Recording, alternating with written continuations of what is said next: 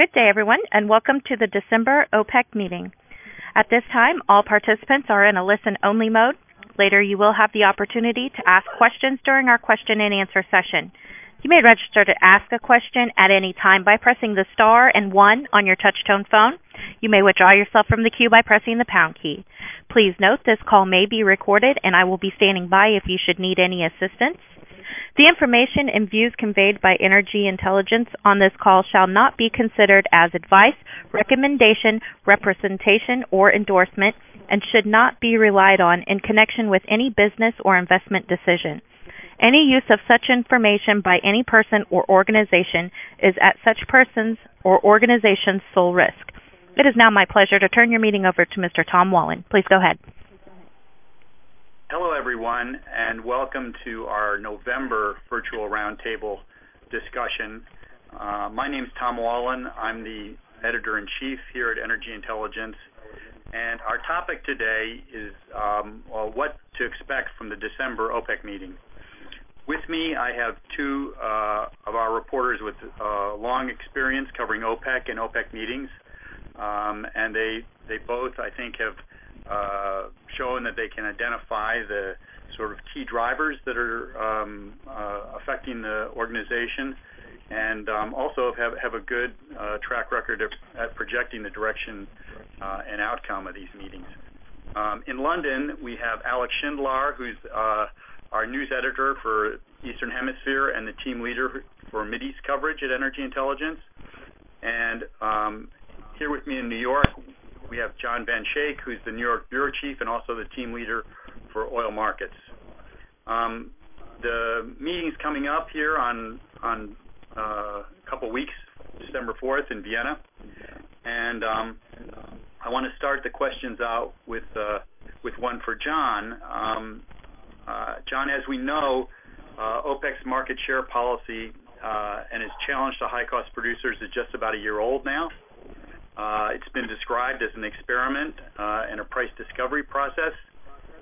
How, successful has the policy been so far, John? Yeah, good question. Uh, welcome, everybody. Um, well, there's, different ways of, measuring success, of course, but let's stick to the OPEC policy, the Saudi policy. They had two objectives. The, first was to stimulate demand in the global economy, you see that lower prices are really supporting uh, global oil demand. We, see it in the U.S., we see it in India, we see it in China, and uh, new data just just in, uh, we, we're again revising up our global demand growth forecast for 2015, and we are now at a staggering growth of 2.2 million barrels a day on the year. And that was probably what Saudi Oil Minister uh, Ali Naimi was referring to when he just recently said that that um, you know the policy is, is really having an impact. So that's the demand side. On the production side, uh, the progress is is pretty slow.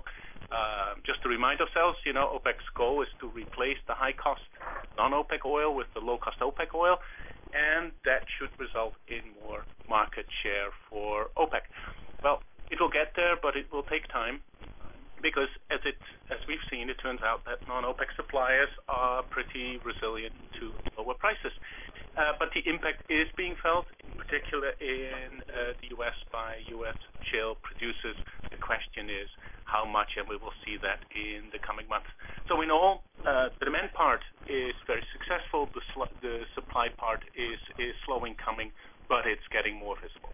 Okay, Alex, what um, you know, Saudi Arabia, as John said, has been the force, you know, behind this market share policy. How likely is Saudi Arabia to stick with this policy at the December meeting, and why is that? Um, the outcome of this meeting a foregone conclusion, as everyone seems to be saying? Thanks, Tom. Um, well, I think this is one of the cases where uh, what is the sort of mainstream view, at least in our view, seems to be likely what's going to happen. You know, like John said, you know, we're sort of seeing the, you know, the, we're reading the Saudi signals, and they're they're basically have stepped up their communication ahead of this meeting, saying that uh, they see this strategy working. Um, even though I think everyone sees that the impact on supply, as John mentioned, has a bit, been a bit slower than uh, the Saudis expected last year. if you look at what they were thinking about last year versus what actually happened during 2015, um, I think they, along with a lot of other people, were surprised at how resilient sort of non-OPEC supply has been. But uh, you know, we've heard at least from three different uh, sources that uh, have said, you know, from the Saudi delegation that have said that they think the strategy is working and, and they see um, a uh, greater balance coming up in, in, the first quarter of 2016. Now, whether or not this is actually true or uh, that's just their, their message, it doesn't really matter. It, uh, it, means that they are still committed to uh, keeping the strategy in place. So, um, if we believe that the Saudis are committed, then uh, then I think uh, it's pretty clear that OPEC has to sort of reluctantly be committed even the ones that don't necessarily um, agree 100% with this policy. Because whether you like it or not, uh, no cut or no policy action is effective without the Saudis participating. So at the moment, you know, they have the sort of trump card to play whenever they want to, and you know, we've tried to look pretty carefully to see if there's any uh, sense of a surprise, but uh, we haven't really been able to detect one. And even the members that are you know not totally on board with this policy are the ones that are hostile to it. We even see a sort of resignation in, in the way that they're approaching this meeting that they also don't see much changing. And I'm talking you know uh, about Iran, who who has the, the Iranian oil minister has said a few times that he doesn't see much. Um, much prospect for change. So, so I think you know to be boring and non-controversial, it looks like uh, we're at least heading for a, a another continuation of the policy, which is keeping uh, production at 30 million barrels a day. Hey, thanks, Alex. Um, John, what do you think? I mean, is it is it possible for those in the group that want higher oil prices to oppose the market share policy? I'm thinking of the, you know, some of the Latin American and African members. I mean, can they mount a credible challenge to Saudi Arabia, and what would it look like? Yeah, as Alex said, um, you know, if the Saudis are not on board, nothing will happen. But it is good to to look at what they're looking at and and what their thinking is. Uh, so we, see these countries that are very unhappy with the market share uh, policy, like Venezuela, Ecuador, Algeria, Libya, and, in a way also Nigeria and Angola. They're kind of uh, looking at it and say like, okay, so what can we do to to kind of break the, the, the the Saudi hold on this policy. Well, the point is, of course, you know, how effective can they be, and what would they put in place? Well, Venezuela has come up with this plan to go back to a system where OPEC would defend uh, a price band, and Venezuela says, you know, seventy dollars is a good floor. Um, and that alternative, you know, seems to get some some traction amongst the countries that are opposing uh, the strategy. But as Alex said, you know, for that strategy to work, OPEC would would uh, uh, need to cut output, and as the Saudis said, we would need to get support from non-OPEC producers, and those two requirements are simply not being supported. Uh, we've seen the, the, the, recent meeting, Russia, Brazil, Mexico. Uh, there were some other non-OPEC producers. They they were in Vienna talking about helping out OPEC. Um, that came all to nothing. And uh, with the Saudis saying we stay the course, um, you can expect that indeed a, rollover, as they call it, at the current meeting. Uh, 30 million barrels a day output, effectively closer to 32, and we can expect that to stay there for a while. Okay, thanks. Alex, what do you think it would take for the Saudis to, change their strategy? I mean, they seem to hold, as you said, the trump card. What would it take for them to move away from this market share strategy? Well, I think I think it's going to be pretty difficult to pry them away from this strategy. Um, I, I can see a few ways it could happen, and uh, people will have different views about whether uh, these things are actually possible. But but these are things that I think could uh, change the dynamics a bit. First of all, is is a sort of support from non-OPEC, and this is what the Saudis have been saying all along. They're not going to cut by themselves. Uh, you know, they require contributions from non-OPEC, which are which were the ones that created the oversupply, so they should be the ones that help rectify it. Why should OPEC be the ones that sort of deal with the sort of rapid ramp up of non-OPEC supply?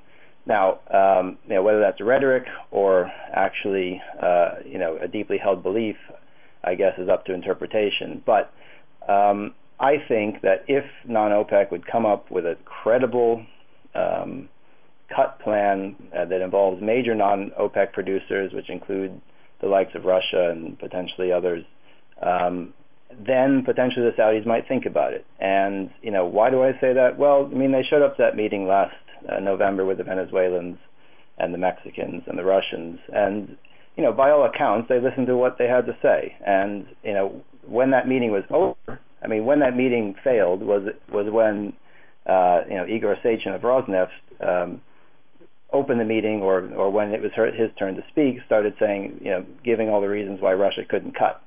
So at that point, that you know, as far as the Saudis were concerned, the meeting was over because they came to see what they were actually going to get proposed. So I don't think it's sort of a, a uh, opposition to cutting in any circumstance. I, I think they might consider it, but they need a credible cut. Now the question is, can you get a credible cut from non-OPEC? I think very, very, very unlikely. I think everything we've heard out of Russia uh, indicates that the Russians are not interested and not willing. And and and and the big elephant in the room is the U.S. And and I think you know if the Russian cut is unlikely, a, a cut in U.S. production is you know impossible. You can sort of not even consider that as as a real scenario. There's no way to get uh, U.S. Uh, you know all the U.S. producers to agree to sort of pull back production on you know on purpose. So I so I think in, in that case. Uh, it, it, it, would be a tall order, but it would be possible. Um, another way I think uh, they would consider it is if there was a massive collapse in oil price. Um, we know, you know, Ali Naimi, the Saudi oil minister, said that even if prices went down to twenty dollars, they wouldn't change their policy. Uh, you know, okay, fine, that's what he said. I wonder though if things were that bad, whether you'd start seeing sort of intervention from the uh, from the higher, you know, from the royal family and from the king, because at the end of the day, yes, uh, you know, the policy is driven by the Ministry of Petroleum, and and they and they've gotten it pushed through. Um, you know, the king has the final call, and and his and his sort of view on these things, and he doesn't get involved very often. If you know, very very very rarely, but if he says, look, we're doing this and we're cha- we're changing tax, then they'd have to change tax. So a collapse in oil price that would say like your policy is not working and it's really hurting us, um, or um, uh, you know, an economic uh, emergency in Saudi Arabia or some other political pressure that gets put on Saudi Arabia to make a change, then, then you could see another sort of uh, change in policy. And then, of course, you know, if, if there's more balance returning to the market, and, and I think it's not impossible, you know, this policy the Saudis are pursuing is not forever. So if, if there's a more balanced market that sort of starts emerging, then you know they could pot- potentially think of you know a, a different way of uh, of proceeding. Um, so I mean I, I think I think all of those are long shots. Uh, and I have to stress that. But uh, it isn't like they're married to this policy, you know, and there's no way they're ever changing it. But none of these none of these long shot things you just sketched out um, are things that we see as imminent uh, in the next two weeks, right? I mean, that's basically the uh, the, the bottom line, right? Yeah, almost almost impossible. I mean, I I think you, it would take a miraculous sort of uh, non-OPEC proposal that, uh, that Venezuela would have had to be working on secretly to actually uh, you know have something that we can actually say is possible. So yeah, no, I think you know as you point out, there's not really uh, there's almost zero chance that they're going to have a miraculous sort of pull something out of their hat and uh, have a alternative proposal that is better than that the Saudis think is better than the current one. Okay, thanks. Well, let's look a little bit at, at 2016, and this is a question for both of you. Um, with Iran emerging from sanctions, how does that change the prospects for OPEC and the oil market next year. Do you want to start off, John, with that? Yeah. Well, I suppose the short answer is, you know, a return of Iran will make it harder to balance the market because there will be more oil coming to the market. And, you know, if, if Iran indeed returns sometime around the end of the first quarter of 2016, which we you know, seem to be thinking that could be the time that the sanctions are are being lifted. Um, that oil will come to a market that then already has a major surplus. If you know OPEC sticks to its current output, which is, as I said, close to 32 million barrels a day, we think that during the first half of 16 we can see a surplus of, some 2 million barrels a day, close to 2 million barrels a day. Any additional oil from Iran will only add to that. And um, you know, we can count on on the oil uh, to be coming. We don't know exactly how much, but but Zanganeh, uh, Zanganeh, the, the Iranian oil minister, just this week said, you know, his country will start selling more oil regardless of the price and regardless of the market surplus. It's a right for us to return to markets. That's what what he said. So the question is, you know, will will other OPEC uh, suppliers such as Saudi Arabia move over? Well, early indications are that the Saudis won't. I mean, they're trying to defend their market share ahead of a of a uh, Iranian return. We've seen relatively soft Saudi formula prices for uh, Asia and for Europe in recent months, and uh, and and those are of course Iran's uh, key markets. Uh, and we've seen Saudi now also aggressively selling into Poland, um, which was uh, uh, looking at, of course, Russian oil, but Poland was also looking at Iranian uh, oil. So, in the bigger picture, um, Iranian oil coming back to market fits the OPEC strategy to have, you know, cheap OPEC oil regain market share. In the shorter term, it will potentially depress prices unless, you know, the Saudis move over just a little bit to accommodate a little. But the indications are they're not doing that at the moment. Okay. Okay. And Alex, what do you think, uh, especially in terms of uh, uh, the Iranian capabilities and so forth to bring this oil um, out? What, well, when we look at the when we look at the field, let, us frame the argument at, at, least how how it's being outlined. I mean, the Iranians have said they'll bring 500,000 barrels a day online immediately after sanctions are uh, lifted, and then they say they'll bring another 500,000 barrels a day within 12 months. So we're talking, at least from the Iranians' point of view, of a million barrels a day that they hope to bring on, you know, between uh, March 2016 and uh, you know, March 2017, something like that. I think I think they'd like to get the full million on, on the market by the end of by the end of 2016 if they possibly could. So that's what they say. Um, you, we have you know the Saudis. If you ask them sort of uh, you know privately what they think, their their aim they think more likely 300,000 barrels a day for the year for 2016. Um, at least at least those are the indications that we're getting. So you know Saudis always, I mean, I, I think it's worth pointing out, Saudis are always fairly pessimistic on supply and, and always optimistic on demand. Uh, so they, they think demand will always surprise the upside and supply will always disappoint to the downside. So I don't think that's any knock against Iran. I think they just are, you know, that's how they're programmed. And over the years, you know, they they've seen that play out fairly regularly. That people say they're going to produce something, but it's often a lot less because unforeseen things pop up. You, you never know. So the Saudis think 300,000 barrels a day for the year. And you know, independent analysts think something around 500,000 barrels a day for the year is is potentially possible. I, think you know by if you look at the fields and look at look at a few drivers, I think 500,000 barrels a day uh, definitely is very doable, and I think they can do that fairly quickly. And and this is why I think that's possible. I mean, they've had a year, basically since they signed that initial agreement back um, in, in the spring of this year, uh, to say they're bringing the oil back on market. So you, you have a huge head start about bringing these fields back online. You, and your NIOC, which is a reasonably accomplished oil company that knows how to manage manage these fields, they've been doing it for a long time, and uh, they've had a huge head start in doing whatever they need to do to make sure they're ready for when sanctions are lifted. And what we're talking about here is oil that they were producing previously.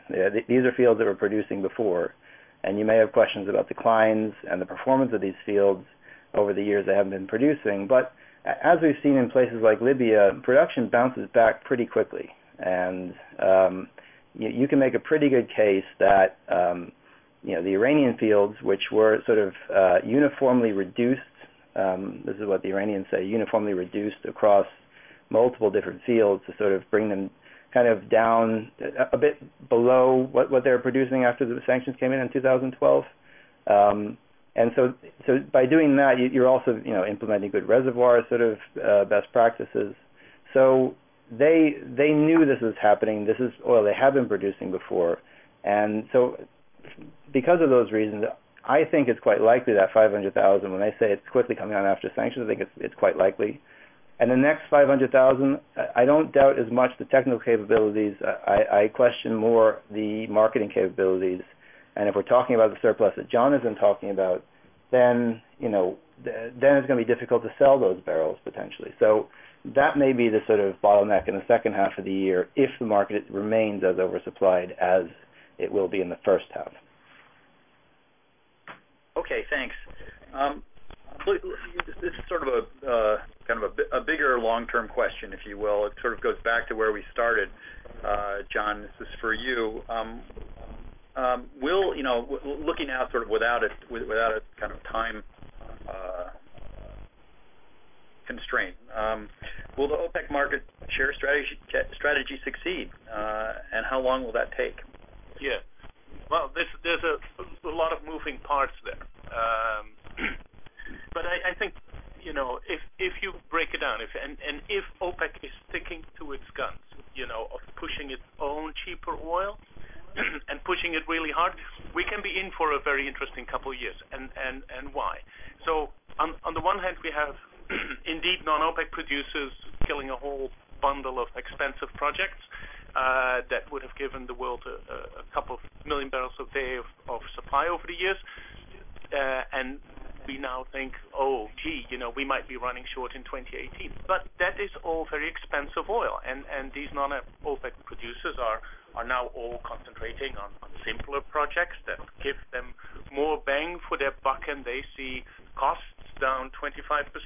So it's still very unclear how this this all will pan out. The impact of the lower CapEx uh, of these companies might be less dramatic than than we now think. So that's one. Then we have, of course, a bunch of large non-OPEC companies that have said that they continue drilling, uh, but not will uh, bring the wells online in the market with low oil prices. Hess said that, Anadarko, Occidental, uh, BP, and they say you know, they're lining up their wells for the moment that the market recovers. So we we're kind of seeing that they are doing exactly what OPEC wants them to do, and that is that the price is balancing uh, the market. So then we see OPEC itself uh, producing uh, more and adding capacity. Not so much in Latin America, not so much in Africa, but certainly in the Mid East. Iran, case in point, UAE, Kuwait, Iraq, although stagnating now. Excuse me. They they all might be adding. Look at the Saudis. They have a record number of drilling rigs currently operating. They have denied that they are adding to capacity. But if you speak to the services companies there, they say, well, you know, they might actually be adding some capacity. And, you know, if the Saudis would be true to their policy, that is exactly what they would be doing. Because uh, you know, the Saudi have said in the past they can be going to 15 million barrels a day. Why would they not be doing that now? That would make complete sense. Um, and they might get there in three years, they've said in the past. If they are working on that that might be a very interesting uh, card that they have on their sleeve. Right? So then, of course, talking about oil, we've uh, uh, Iran coming to market, as Alex said, could be anything over 500,000. Um, Then we have demand. Yes, we see a tremendous demand impact from the lower oil prices. That will definitely have an impact in year one and year two. But Further down the line, what's going to happen to demand? Um, we might go back to the more uh, familiar 1 million uh, barrel a day growth pattern. Uh, after all, we've got Paris talks coming up. The environment will start playing a bigger role. We've got government policies on efficiencies. We've got all kind of technological advances that are about to hit the market. And so that can all negatively impact uh, demand growth. And lastly, we have this bunch of inventories to work on. Um, not as much as as we might think, because you know a lot of the surplus in the past year or so went into China's SPR, India's SPR, also into Chinese uh, commercial stocks because companies were told uh, that they needed to meet higher uh, mandated stock requirements. Um so not so much from there. They're in the tanks. They won't come out. But if we just focus on the OECD, we've seen over the past year or so forward demand cover up five days, and that's roughly 220 million barrels. If you want to work that off in one year, that's 600,000 barrels a day of stock draws. So there's a lot of moving parts on the demand side and on the supply side. Throw it in the mix, and I think you might see a rebalancing that might take a few years. But you know, uh, the, the bottom line is the, the strategy is, is creating space for cheaper OPEC oil, and, and that is, I think, you know, uh, exactly what, what the Saudis had in mind when they started this whole exercise. But at the cost of much lower prices. So and, and lo- extended period of low prices. They, exactly. uh, as this plays itself Lower out. for longer. Yeah. Yeah. Um, Alex, do you have any comments on that? Do you want to add anything? I, I would just say on the inventory point, I think if you if you really ask, if you really get down to sort of you know the the, the core questions in OPEC um, about those that are really dealing with uh, look taking a long-term view about will this policy work, and forgetting about the ones that sort of have a knee-jerk reaction that this policy is not the right one. There there is a disagreement about this inventories question, and um, the the Saudis for their part really don't think that this is going to be a massive uh, drag on oil prices. And, and that that's been something they've they've tried to express that you know it's not a problem per se that those inventories are there. Um, if you talk to others that are sort of looking at this, they're quite concerned about that overhang and the downward pressure that kind of puts on prices. So I think the inventory question, you know, is is it is it going to be something that can be uh, I, I think it can't be it can't be worked off in the short term. I think most people realize that. The question is, is it going to be a problem for prices going forward? And um, you know, there's, there's a differing view on that about about, about how uh, how much that's going to weigh on oil prices. So I think that's what I'd say about that. You know, specifically on on what John said. Otherwise, you know, generally, um, you know, I, I think I agree with a lot of what he said. Okay, interesting point. Um, I, I think it's time now to to open you know open up the discussion to the audience, Um, uh, if the moderator could come back and just help us with that. Absolutely.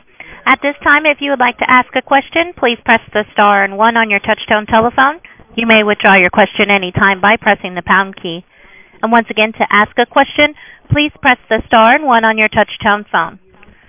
We'll first go to Troni Jr. with Chevron. Your line is open. Hey, thank you. Tom, I kind of wonder what's the potential for an OPEC disruption if uh, the market share policy affects the 12 member state bottom line? Is that a, a possibility? Sorry, could you just repeat the question? It, it was about uh, a disruption, you said? Supply disruption, Tony? Absolutely not the supply, but really the states going al- alone rather than remain as an OPEC member states. You want to take that, John? Yeah. Um, you know, the, possibility of an OPEC split is always kind of lurking in the background. Uh, the problem is if you have Saudi as the de facto um, heavyweight within OPEC. Um, any organization without Saudi available is is has, doesn't have the weight that that OPEC would have. And in fact, if the Saudis would be on your bad side, um, that would not necessarily help any alternative to uh, to OPEC. Um, there has been, you know, thought that uh, any, you know, a, a, split within OPEC with Russia joining uh, a bunch of the the, the, the non-Mid East producers would be able to to be a considerable vo- uh, uh, force particularly because the Russians, of course, have, have you know, like the Saudis, 10 million barrels a day output. Um, but the Russians are not willing to play that role. They're of swing producer. The Russians are not willing to um, uh, to to keep a lot of spare capacity and invest a lot of money in that. Um, so it, it's very tempting to think, and there's always very uh, there's always a lot of disagreement within OPEC.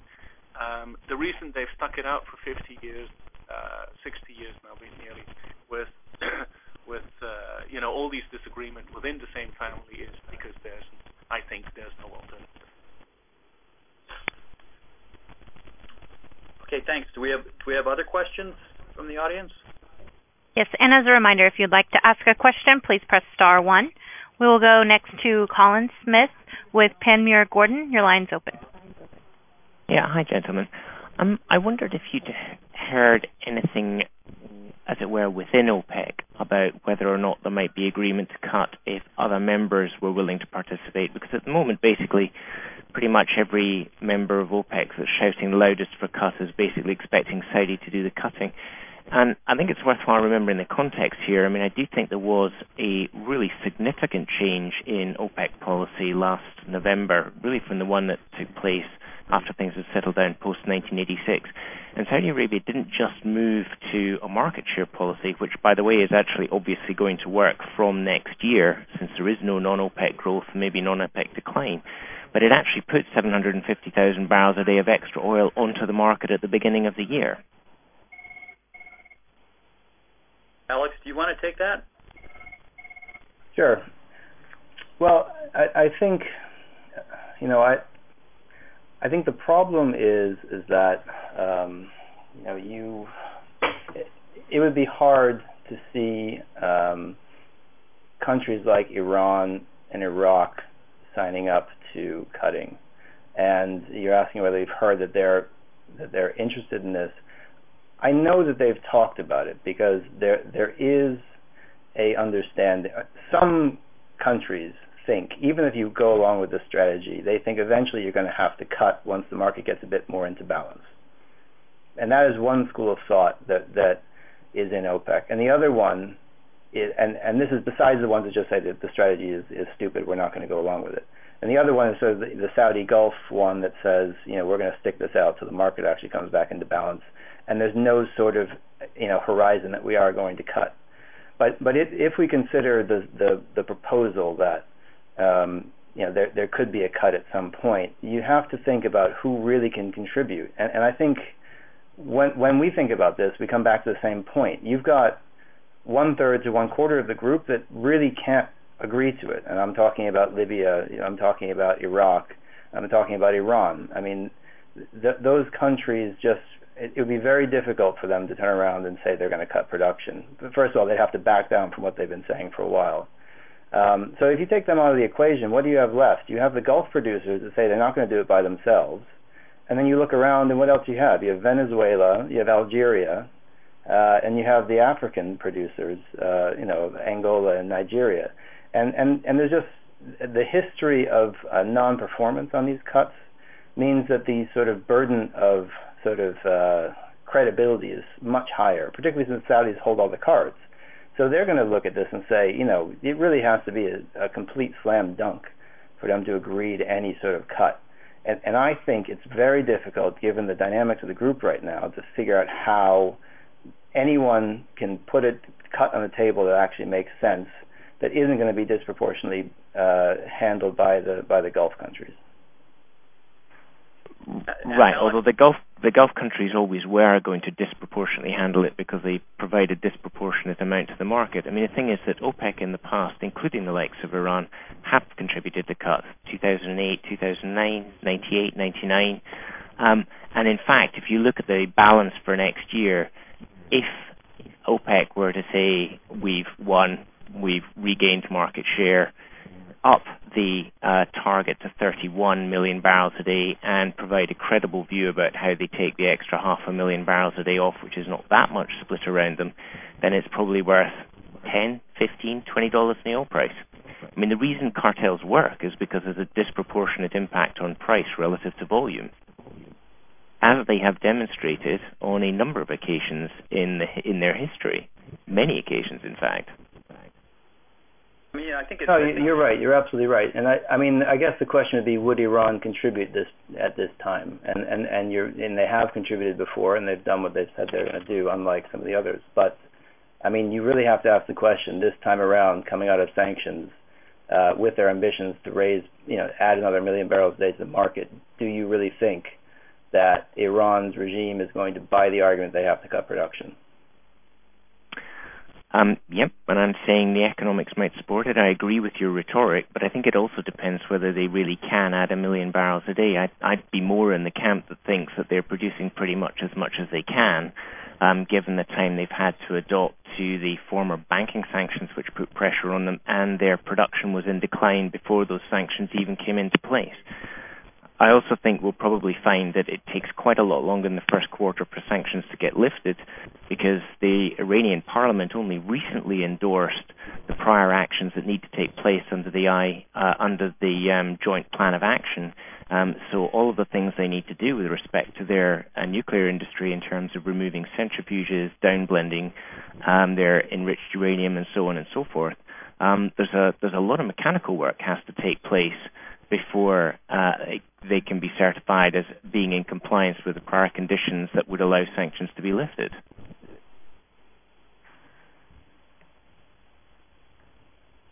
Okay, thanks. Well, Alex, did you want to comment on that further, or should we go to to another question?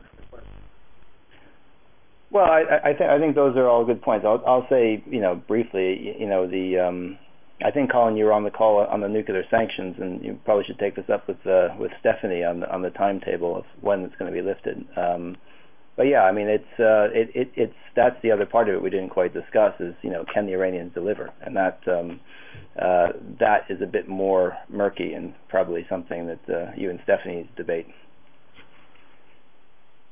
And next, we'll take a question from Alirio Para with CNBC. Your line is open. Uh, hello. Um, I see you were very clear on the demand side for 2015, but after that you totally shut off.